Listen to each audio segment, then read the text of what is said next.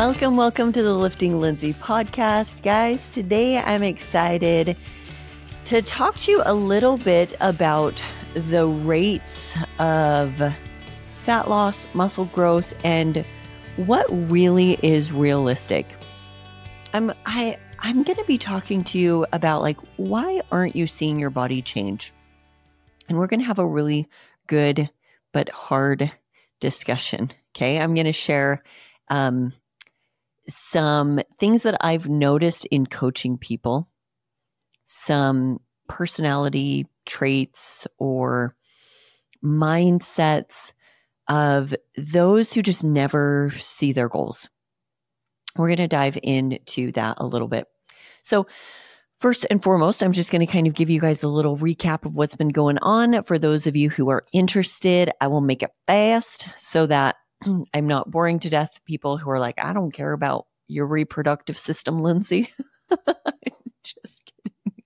I'm not kidding. I mean, I'm not kidding because, you know, I wouldn't blame you for not caring. But um, just for those who have been following this journey with me a little bit, on the twenty-fifth of January, we did do a transfer of two embryos. Now, keep in mind with my history of in vitros, our fourth in vitro that finally took, they put three embryos in me and I got Hazel. And my fifth in vitro, which took, they put two in me and I got Lincoln. That was a frozen transfer. And this is also a frozen transfer. So they pulled both of them out. If you've never Googled or watched a YouTube video on like the freezing process and the unfreezing process of these em- embryos, it is science fiction, weird slash cool. Like my, my husband kept talking about like, I feel like I'm in the Jurassic Park movie. I'm like, okay, hon. Like it was so funny. This time we had two frozen ones left. That was it, just two. And we pulled them out and put both of those in me. And so if history repeats itself, we, you know, may only get one if it works out. Now, keep in mind, every single time I do in vitro, I actually do get, get pregnant. But because of the egg quality issue, the baby could only grow to a certain point, and then I would miscarry, and my miscarriages were usually around twelve to thirteen weeks. So usually when people are celebrating like, yeah, we made it, now we can start telling everybody, I'm like, I'll wait another, I'll wait another two to three weeks. So it's usually like fifteen, sixteen weeks that I feel good about telling people. And, and usually as I broadcast this online, like, so yeah, now it's obviously a little different with my business and, and I'm trying to be open. Actually, do you know what's really funny? I, it's it's hard for me to be open about the in vitro uh, because it's such a tender topic. But I decided this time around I was going to be very open. And I'm so glad that I have been, because it has connected me with other people who are going through this. And it feels good to know you're not alone. And it feels good just to find somebody who knows how it feels and just kind of mourn with them and maybe hope with them too, right? So it has, although it's, it has been harder to be a little bit open because, you know, not everybody is sensitive in the way that they message me and handle this. Most people are. Most people are, as my dad says, most people are normal mammals. I love that my my dad says that. I just grew up with him being like, that was like the highest compliment you could give somebody. He would meet somebody I was dating and he goes, hmm, seems like a normal mammal. I'm like, thanks, Dad. that's, that's a big deal. Mm-hmm. So most people are thoughtful. They really are. But once in a while, I'll get some comments that are like, huh, no one's going to leave me wondering. I, I actually, go, I'm just going to share one that I thought was kind of funny. I'm like, I don't, I just don't even know how to respond to this. And I was saying like, you know, it's, I'm going to share about my in vitro. We are going to be doing in vitro in a few weeks. And, and it, it's, it can be a very hard thing, you know, going through it. And I was kind of explaining the, the heartache of it, but ultimately we do want to grow our family. And and I had this one woman write me and she goes, I don't get it. You have three kids. Why would you want more? And I was like, huh, like I don't, I guess some days I wonder the same thing. Three seems like enough today. Why do, why do I want more? So I, I chose to kind of look at it that way and laugh. Uh, she didn't really mean it that way because of some other things she said, but I was just like, you know, you're not my people, and that's okay. Not everybody has to be, right? So, so anyways, sometimes opening up, uh, you do, you, you open yourself up for both good and bad. And that's, that's okay. I, I knew I would be. So, um, but right now are the princess days. So after a transfer, they have you do princess days. Now, back in the day, when I first did my first in vitro princess days, you had to lay flat. You couldn't move. They didn't want you doing anything. Um, you know, food delivery was kind of nice, to be honest. Just kidding. Actually, it was miserable. It was. Because one, I am a mover. I am a doer. To have me just lay there, uh, it was really hard. And then you have to wait ten days before you go in and do blood work to see whether it's taken or not. And so that, that was always very stressful. But just laying there, I know some women have expressed how much they loved it. I hated it and I dreaded it. And and people would be like, oh, watch this show and watch that one. And I'm like, my mind just works differently. Like I, I can't focus on this. I remember one thing that did help me. It actually wasn't T V and shows.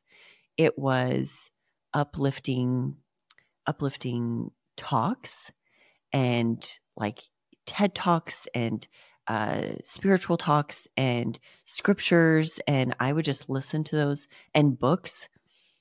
I would listen to those for hours to give me hope and just to get me through those first few days. And then as soon as I started, could move again, I felt so much better. So I'm, I actually was very, very grateful. And I remember with Link too, they, they started coming around more too. You can move around more.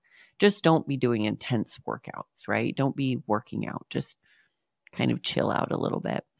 And and I do actually remember talking to um, my doctor at the time uh, when I was doing the in vitro with Link and saying, is it really necessary that for like ten days I don't work out, or these two days I just lay there? And he goes, to be honest, it is mostly mental.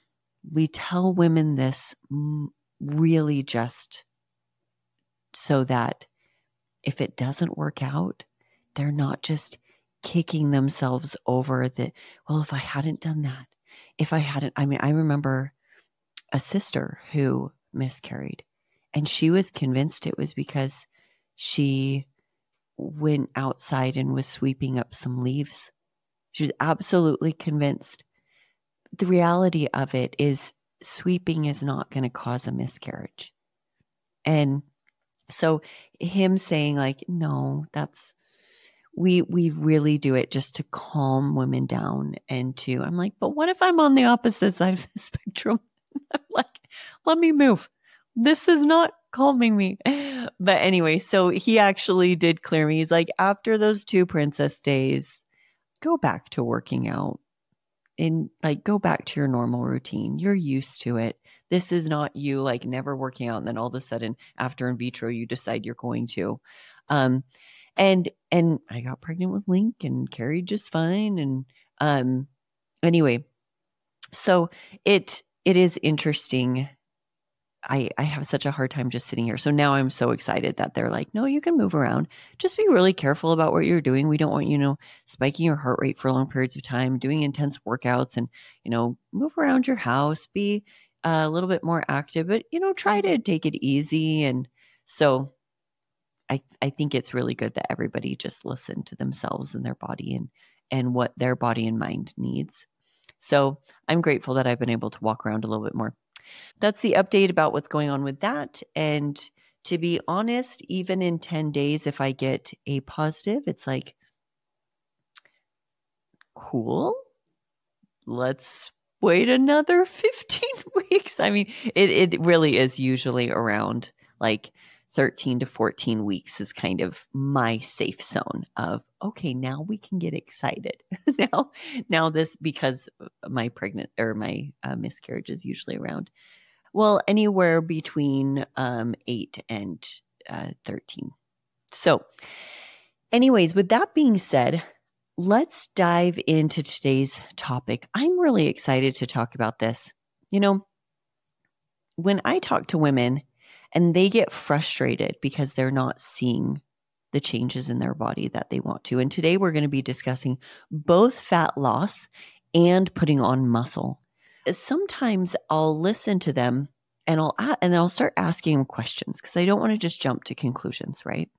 So I'll start asking them questions. What do you mean when you see your say your body's not changing? Like, let's look at how, like, how long have you, what's your plan? I usually ask them that. What's your plan? Okay. What has been your compliance to that plan? And how long have you been doing that plan? And so I'll usually go over a few questions with them. And, and, I'm not going to lie, ninety-nine percent of the time, the the woman kind of starts putting pieces together herself, starts realizing, oh, yeah, I haven't really been following the plan. Oh, it's it actually hasn't been that long. And even if it was three months, it's like, oh, but it's been three months of actually not following the plan. So oftentimes they'll say, well, I've been following it. I've been really, really strict. And then as I keep pulling information, they're like, well, but on the weekends I don't track. I'm like, oh, okay. So, so just so you know, when you are in a calorie deficit, your body starts making some alterations. It, it starts adapting. And, and there are some changes to your hunger cues and your satisfaction signaling. And one of the things that actually happens is that your hunger increases. And so if you spend a short amount of time during the week tracking, and then you spend two or three days not tracking, your hunger signals have gone up. So at maintenance, your hunger signaling is usually a lot more balanced and normal. Uh, it's not going to naturally cause you to overeat. Usually that's going to be our food choices and using emotional eating that will cause us to overeat, or even just habitual patterns in our lives of, well, um, you know, I'm going to eat out a ton. Well, when you go and eat out a ton, usually people want to clean their plate. And usually that plate is like two thousand calories. And for most women um, sitting in healthy body fat percentages, um, that is really good near maintenance for them. So that means if they've had a decent sized breakfast and a decent sized lunch, now all of a sudden they go out to eat, and that's well pushing them over. So there are these other things that can, you know, one, we maybe, maybe never learned to listen to hunger or understand hunger. Uh, we've never really learned about uh, feeling satisfied and and where to stop eating, because our culturally, our foods today, it is so incredibly easy just to overeat. Or maybe you're just a speedy eater, right? So actually getting signals from our body saying that you're full does take time. So if you sit down and scarf something down in five minutes, you're you're not even giving your body enough time to tell yourself that you're full. So have you ever just sat down and ate something really, really quickly, and all of a sudden you're just like, oh, I feel, it's not just full. You feel stuffed and almost feel sick because you ate so fast and you far surpassed the needs of your body. So that is why so many really, really good coaches are going to tell you one thing. They're going to say, slow down when you eat. Slow down. Give yourself and your body time to even communicate with your with you. It's, and I've used this example a million times. It's the same reason why your children will sit down, they'll scarf their meal down, and then look at you and say, I'm still hungry, make me another sandwich. And while you're making their sandwich, what happens? They get a signaling saying, I'm full, and then they don't want the sandwich that you just barely spent your time making. It's annoying, isn't it? I think it's annoying. So actually, whenever my kids say that to me, I say, drink water, give it fifteen minutes. And if you're still hungry, then we can have a side of fruit. So that's just kind of my way of naturally teaching them, give yourself time. Give yourself time to get those signalings from your body. So you go through these periods where you're eating in lower calories. Your body starts making these adapt- adaptations. One of them is it, it generally will increase hunger signaling. So you spend this, you know, your, your weekdays in that setting. And then you move to the weekend where you don't track, but guess what? Your hunger is a lot higher. So your chances of overeating and just landing back at maintenance are pretty much guaranteed. That's what ninety-nine percent of people are going to do when they try to track steadily during the week, but not track on the weekend. Most people cannot mindfully eat on the weekends in a calorie deficit. So because of that, then people are like, oh, oh, okay. As soon as I explain that to them, they're like, oh, that makes sense. That makes sense why me only tracking three days a week, I'm not seeing progress. Now, maybe the first two weeks you did see progress. And so you thought, I can do this for the next you know, nine weeks or ten weeks or however long your, your calorie deficit is.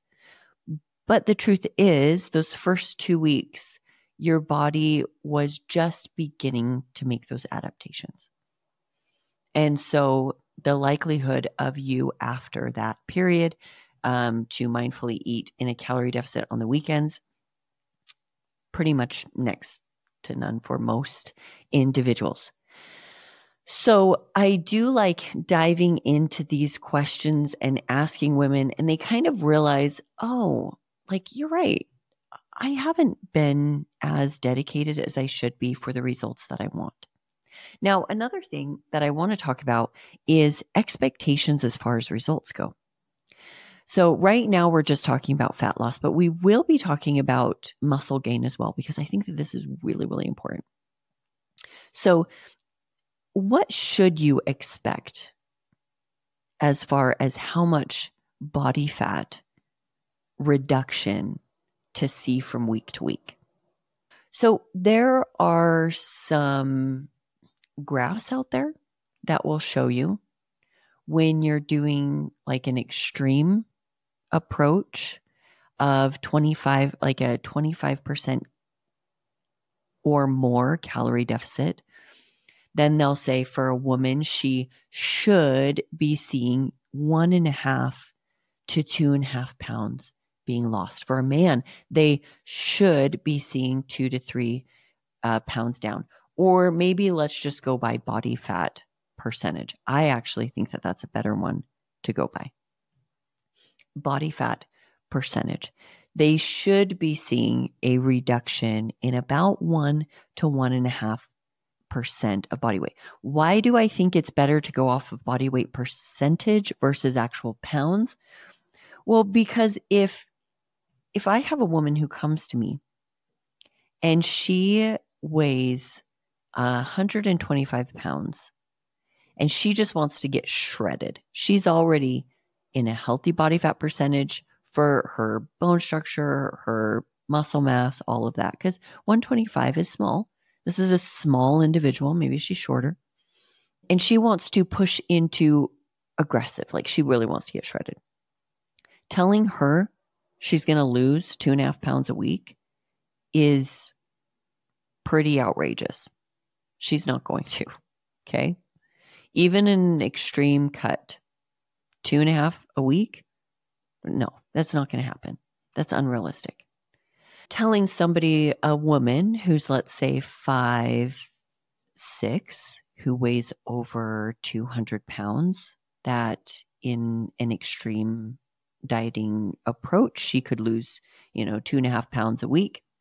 Okay, that's that's a little bit more realistic, right? So that's why I think it's better, instead of just throwing out random pounds people should lose a week, maybe we go off of percentage instead. Okay. Now, all of a sudden, that woman who weighs one hundred twenty-five pounds, you tell her, hey, you're probably, you may lose a close to one percent. That's going to be like, okay, you're, you are going to be maybe dropping down about a pound a week, maybe especially the first week, because you will see a lot of water weight. But even these numbers of percentages that they may or may not lose, I, I still struggle with this, because the body is not some calculator. It's not some machine that you put in an exact input and you're going to get this, this exact output. There's so much going on. I mean, even, you know, weighing yourself first thing in the morning before you've even gone to the bathroom, you can lose a pound that way. I mean, there's so much going on. Maybe um, you had a little bit more salt and water one day, or maybe less water the next. So there's a little bit more water retention. And, and so going by these numbers of, well, you should be losing X amount a week, I actually don't believe that that's healthy. So sometimes women will come to me and they'll say, well, I was told I should be losing this much a week. Why? Like, why? Like, what was their reason? What was their basis off of that? Had they worked with you before? Even then, I will tell you, I have worked with some women who we've taken them through a calorie deficit, and then we've even had them sit at maintenance for a while, but life has changed and they can't put the same amount of time and energy into it, maybe the second round, and just life circumstances and stressors, and they're not sleeping as much, and all of these things have changed.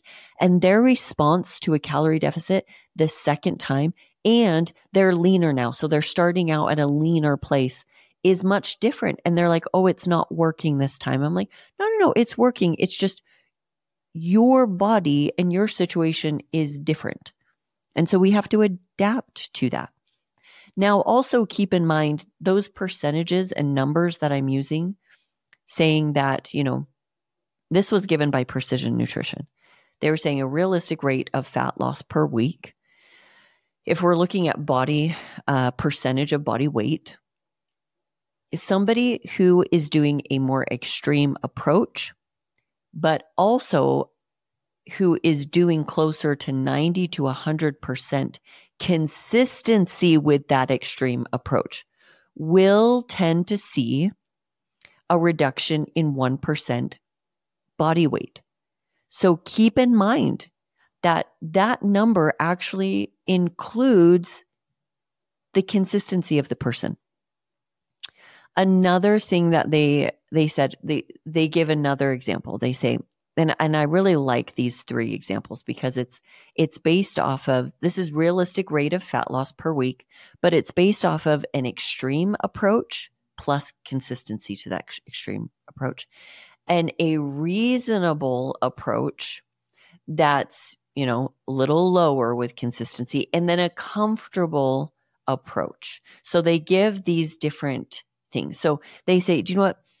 Somebody who's doing an extreme approach of, you know, twenty-six percent calorie deficit plus, and they're being like ninety to one hundred percent consistent with that, they're going to see closer to something like one percent reduction in body weight.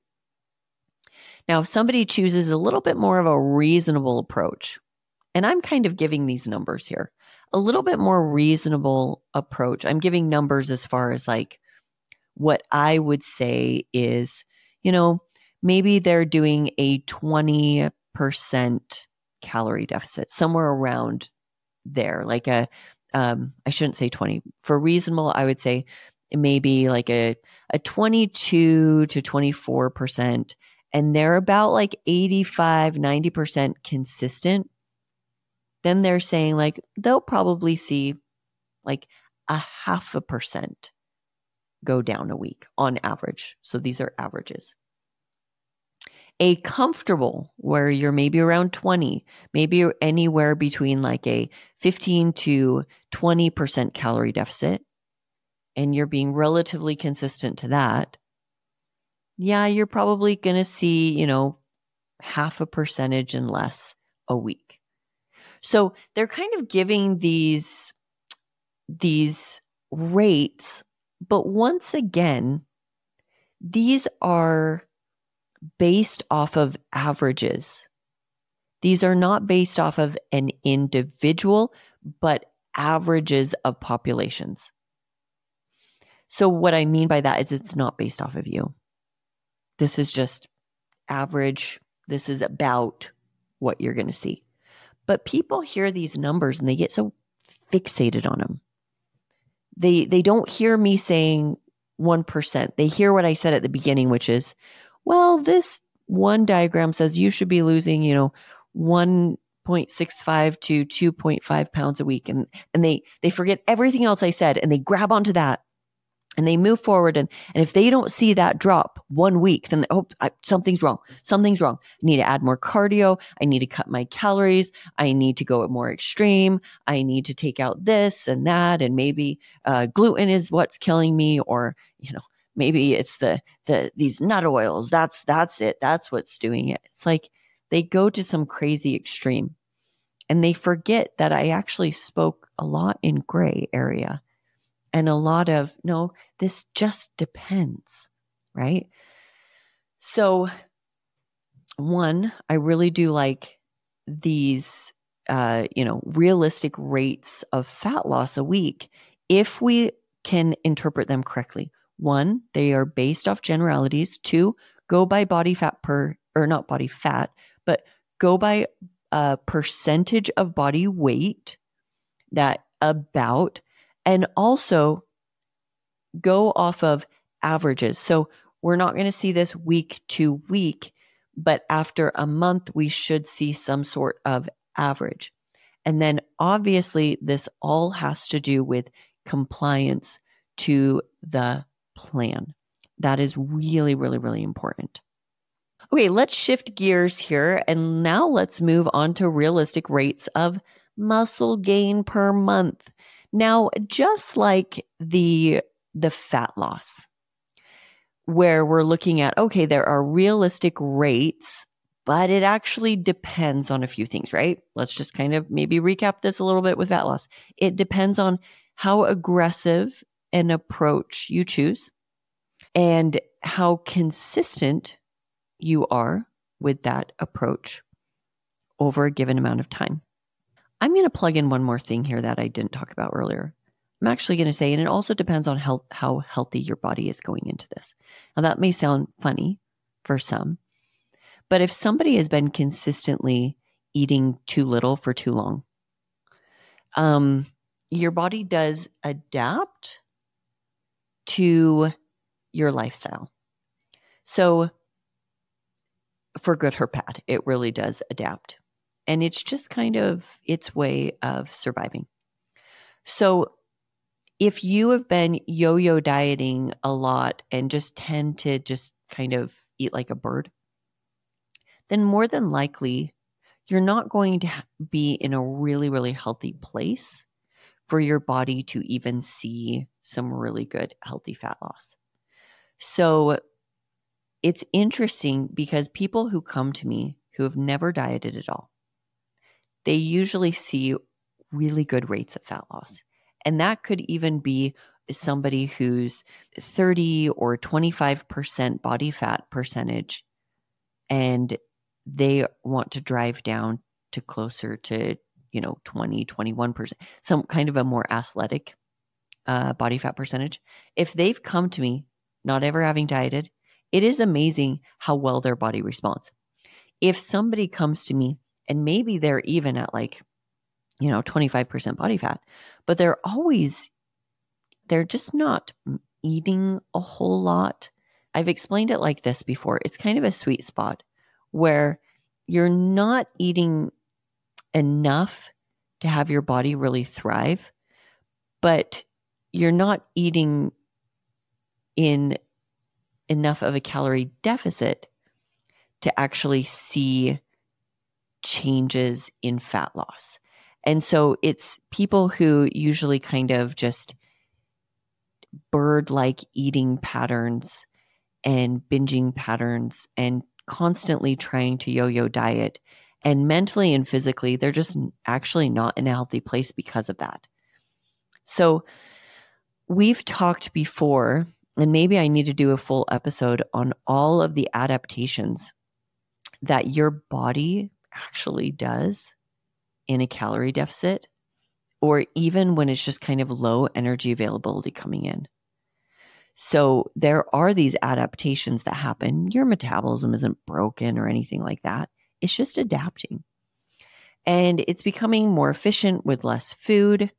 Um, it's kind of slowing you down so you don't move as much. There's all of these different thyroid adaptations that can happen too, where it's not, your body's just not in a healthy, thriving place. So that's why I tell people, after you diet, go into a post-recovery phase. Uh, some people refer to that as reverse dieting, back up to maintenance. But sit there for a good three, four months. Allow your body to thrive again. And then go back into a calorie deficit. Because then you know you're going back into it in a really healthy place. I kind of went off on a, on a tangent there. But just like with, we're going to be talking about this with muscle, because this also has to do with muscle, where your body can't just always be in a fat loss phase, mentally and physically. And so it's really important and healthy to just go back into maintenance and just sit there. A lot of times people think that maintenance is some wasted time, waste of space, and it's not. Think of it more like this. Think of it as an archer. In order for the arrow to fly forward, what does it need to do? It needs to pull back. And so many times I watch women, and figuratively speaking, it's like they kind of pull the arrow back and then let go, and the arrow just falls straight to the ground. And they're like, how come I can't go anywhere? How come I can't? Because you're not allowing yourself to thrive and recover in maintenance. And don't go there for two weeks. Okay, that's just like you pulling the, the, the string back just an inch. I want you to grab that string and I want you to pull it way back. That you, that, that moment of you pulling back is the time you are spending at maintenance, thriving and building muscle and becoming free mentally and physically being fed. And think about it that way. Maintenance is not a waste of time. It is literally you taking that arrow and that string and pulling it back so that when you let it go, that arrow can actually take off and go somewhere. Okay. So now um, let's dive back into realistic rates of muscle gain per month. And this depends. The rate at which somebody gains muscle really, really just depends. I had somebody come to me and they were saying, I'm really frustrated because my body isn't changing. I've been eating at maintenance, sometimes a little bit in a surplus, and I'm not seeing the gains in muscle that I want to see. Why is that? There really could be a few reasons. One, most people do not push themselves hard enough in the gym. And this is not just my opinion. This is, we literally have research showing. And I've talked about this before, but I just really want to emphasize this again. We literally have research showing that people do not know where failure is. They think, and also I was just barely reading new research. Um, I believe it was newer research done. Menno was talking about this, or maybe it was Stronger by Science that was talking about this. But they recently did a study trying to see if people knew how heavy or light to of, of weights to choose. And generally speaking, when you do less reps, when you do like six to eight reps, you're going to use a lot heavier weight. But what they also noticed was when people were doing, you know, fifteen to twenty reps, people will often say, well, then you use lightweight. No, no, no, no, no, no. Be cautious of that. The weight may be lighter, but it should not be light. Okay. You should still be hitting failure anywhere between that range of fifteen to twenty for higher rep hypertrophy. So don't just be using quote unquote light, because remember, I spoke about this in, in, um, in a podcast episode a few weeks ago. If you want hypertrophy with lighter weights and higher reps, you still need to be getting closer to failure. Uh, it seems that the degree that somebody works to failure is what is causing hypertrophy. And so we, this recent study was saying people just don't know how to choose weight. They are choosing way too light, whether it's in the lower rep range or the higher. They're just choosing too light of weight. And so I spoke of this on another podcast episode recently, but we were doing a one more rep challenge in my Be Strong membership. And not only were people saying, I was able to squeeze out one, two, three more reps, but other people were also saying, you know, I realized after I was able to do five, six, seven, eight more reps, I wasn't going heavy enough. I'm like, yes, yes, I love these discoveries. It is so, so, so important. But anyway, so I I do believe that when people are like, I'm not seeing the changes that I want to in my body. I've been eating around maintenance or a little bit above. I'm just not putting muscle on. I do think it comes down to two things. One, this is a hard realization to make, but you're not working hard enough in the gym. You're not pushing yourself hard enough in the gym. So I did a video for my Be Strong members and I said, look, imagine I am literally standing above you, or everybody in this community is just circling your machine and we're watching you and we're saying to you, one more rep. You think you hit failure and we're like, nope, one more rep. And I loved the response of these women saying, I was able to pump out like five more, thinking of you just standing above me. I'm like, you know what? I, I've been there. I've done that. I've been thinking I've been working towards failure. And then I go to a biomechanics camp with somebody who I consider a mentor standing over me. And all of a sudden, I'm able to do way more weight and I'm able to go longer and harder, right? Because I have somebody who I really respect who's looking at me saying one more rep. I just love it. So there is that truth. There is that truth that maybe the changes are not coming, not because your training program's bad. I mean, maybe it is. Maybe it is poorly written. I don't know. Or maybe you aren't working hard enough. That's a hard realization to take in. But another part of the puzzle is that people just don't understand how long muscle growth takes and what it looks like when it comes on. So let's break this down. First off, let's talk about the rate at which muscle mass goes on. There, there's actually a men and a women's realistic rate of muscle gain. I'll tell you the men's, but but we'll be focusing mostly on the rate of women since it's mostly women that listen to this podcast. But for beginners, for men, they will see one to one and a half percent body weight increases in muscle. That's about one and a half to two and a half pounds of muscle. Women, they will see, beginners, keep in mind, will see about zero point five to zero point seven five percent increases in body weight a month. Okay, with muscle. That can be a half pound to a pound a month. That's actually a big deal. That's awesome. That is not what the rest of us see.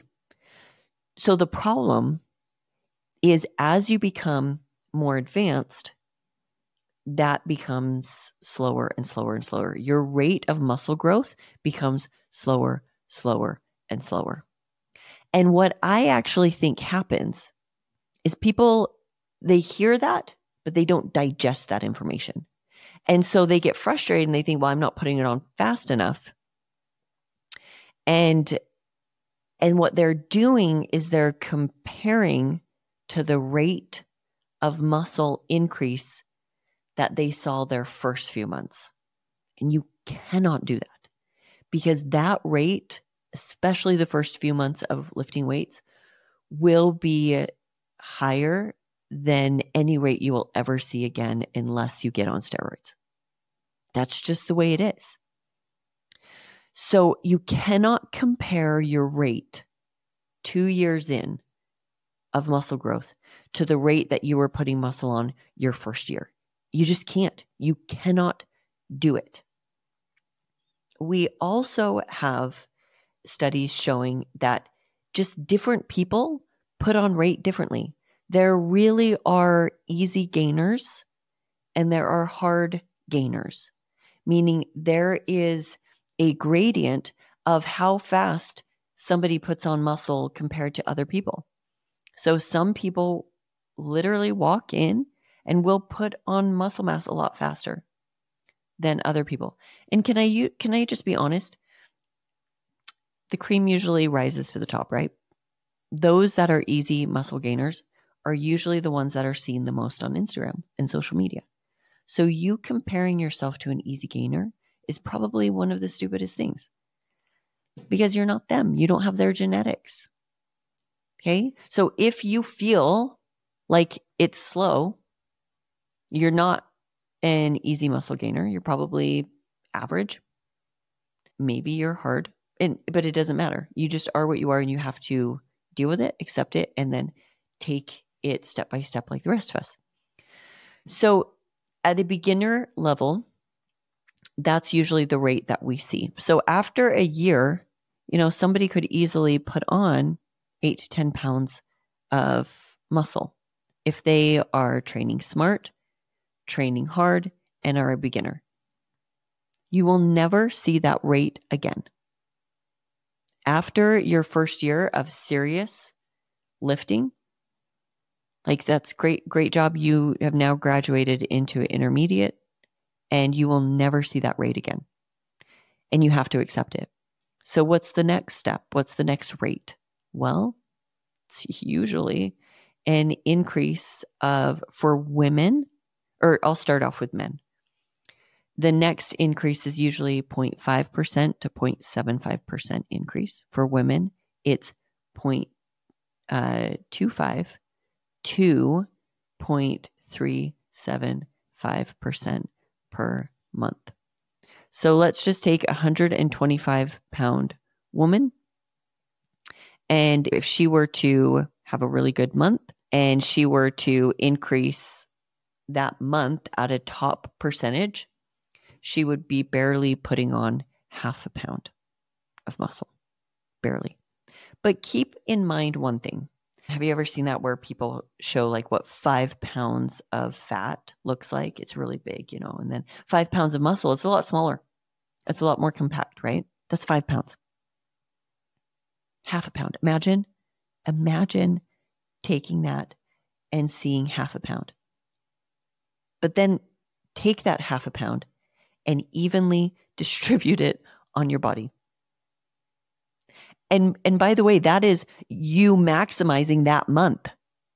Barely a half a pound, evenly distributed, relatively evenly distributed on your body. How noticeable is that going to be? You wouldn't. You wouldn't. That's why when people are like, well, I'm doing a mini build, it's for four weeks. I'm like, well, that's stupid. Because that is going to bring, even if you were to get your maximal potential, which would be somewhere around a half a pound for that month, that is not even noticeable to bring any changes. It did bring change, but not noticeable changes. That's why when people are do those mini builds, I'm like, that is so stupid. Even, and, and by the way, guys, that is you optimizing everything and getting optimal returns in return, which that's, that's not the real world. That's not what most of us are seeing. So let's just say you're a one hundred twenty-five pound woman and you're seeing more realistic, you're working really, really hard at, and it's at maintenance because you're intermediate now. So you realize that you're not going to be building your best in a calorie deficit. You're going to be at maintenance or in a surplus. And let's just take a more realistic approach. Okay, so that would be for you zero point three pounds a month. Okay. And over a year, if you were to really, really optimize everything, work hard, and be blessed to get all of those gains from month to month to month, let's just say over a year, that's like three and a half pounds. Now that's a little bit more noticeable. Does that make sense? Now three and a half pounds evenly distributed, you're going to be like, oh, I'm noticing a little bit more on my delts. Oh, check out my biceps. Oh, my butt seems to be a little bit. Once again, that's just like a sliver. That's just like a sliver of a difference. Three pounds, okay? Relatively evenly distributed. This is why I tell people muscle growth takes so much time, and it's really years of working where we really start seeing the benefits. Let me use one more illustration to drive this point home. And you've probably seen people do this with fat loss. They take a like a, a toilet paper roll and they're like, okay, one month or one week of, you know, following the plan. And they'll, they'll take off one square of that toilet paper. And they're like, see, okay, it doesn't seem like that big of a difference. But if you keep being consistent and keep taking off a square here, a square there, a square here, then pretty soon after a year, you're a totally different person. The reverse is same true with building muscle. It, it is that now, though, instead of taking off, we are adding.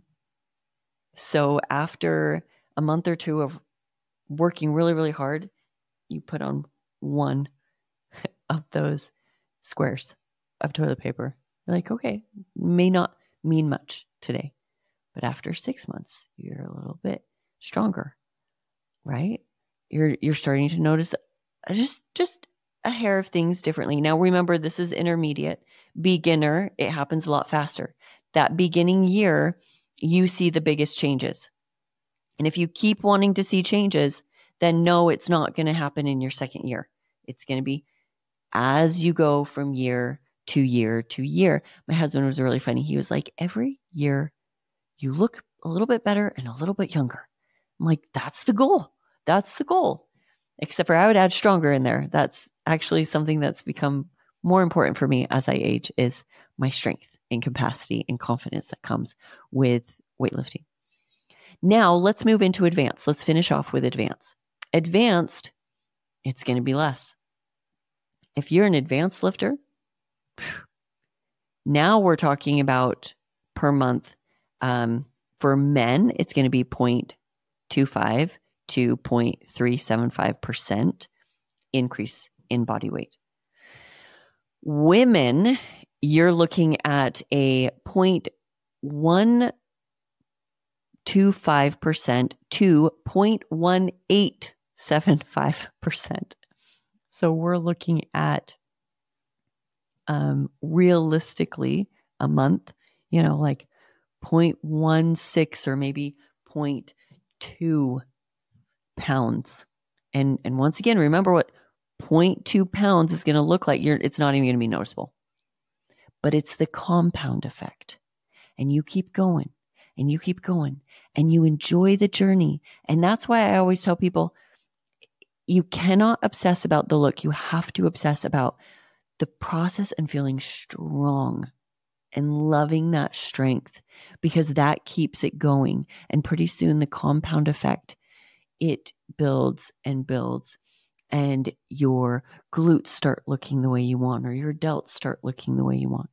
But all of this has to be combined with eating enough food and working hard in the gym. Okay.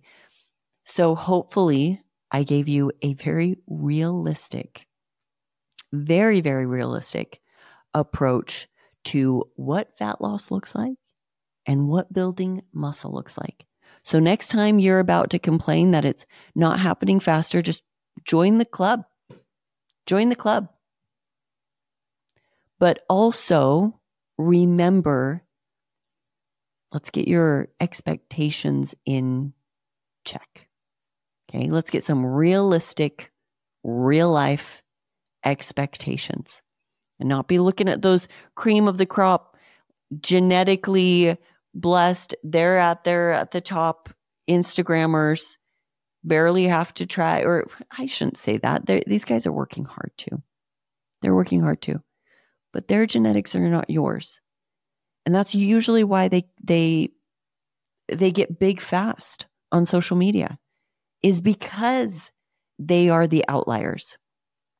There's nothing wrong with looking up at the outliers and being inspired by them, right? Just as long as you don't fall under the trap of comparing to them, because you are not them. Okay? You are m- more than likely what I just barely explained as far as realistic expectations for fat loss and realistic expectations for muscle growth. Thank you so much for joining me today on the Lifting Lindsay podcast. You guys are awesome. I really do love and appreciate each one of you. And I am so grateful for each one of you. If you have any questions, go ahead and D M me um, at lifting lindsay dot com. If you want to join me and my community in learning how to train smart, train hard, you know, if we're going to optimize this process, let's do it. Then go ahead and click on the link in the show notes to join the Be Strong community. We would love to have you. We love bringing in like-minded women who are positive and happy, not not unrealistic, positive and happy. We we get on there and we're like, oh, this is hard. Oh, today sucks. Like, we're just going to say it how it is. Oh, I'm struggling today. And we all get on there and we're like, oh, I had that yesterday. It's hard. What are you doing? Oh, I don't know. This is what I'm doing. It, that's, that's what we need. We need people who are in the trenches with us, right? So come, come join us in the trenches. We'd love to have you. You guys have a great week.